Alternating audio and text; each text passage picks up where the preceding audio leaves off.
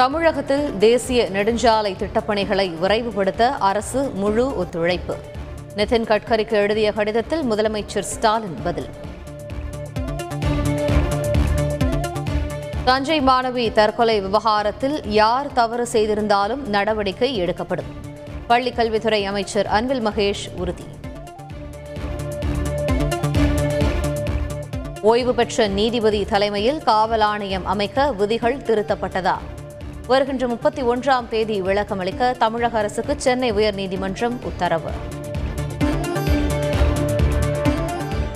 தூத்துக்குடி துப்பாக்கிச்சூடு சம்பவம் தொடர்பாக முப்பத்தி ஐந்தாம் கட்ட விசாரணை துவக்கம்.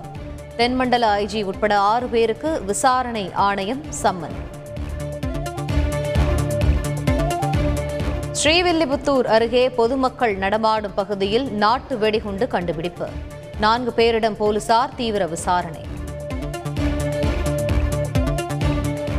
சென்னை மெரினா கடற்கரை சாலையில் குடியரசு தின விழா முன்னோட்டம்.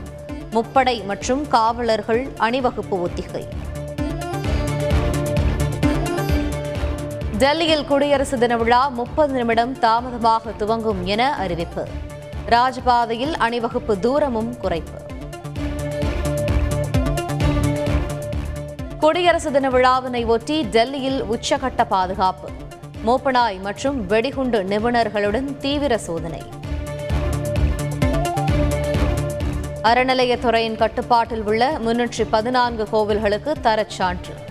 கோவில் அலுவலர்களுக்கு பாராட்டு சான்றிதழ்களை வழங்கினார் முதலமைச்சர் மு க ஸ்டாலின்.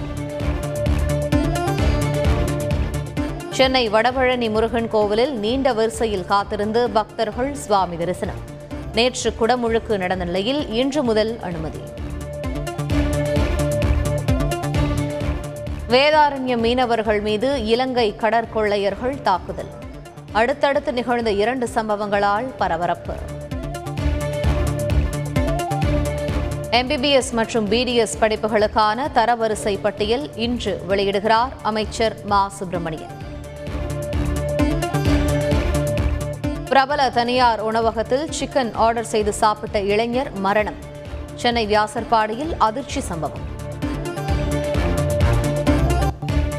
மகாராஷ்டிர மாநிலம் கோலாப்பூர் ரசாயன தொழிற்சாலையில் பயங்கர தீ விபத்து.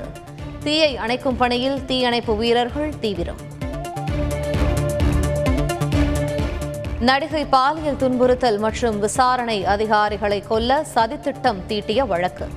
மலையாள நடிகர் திலீப்பிடம் குற்றப்பிரிவு போலீசார் இரண்டாவது நாளாக விசாரணை.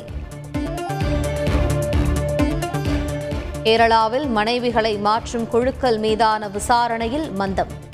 முக்கிய பிரமுகர்களை தப்பிக்க வைக்க முயற்சி என குற்றச்சாட்டு.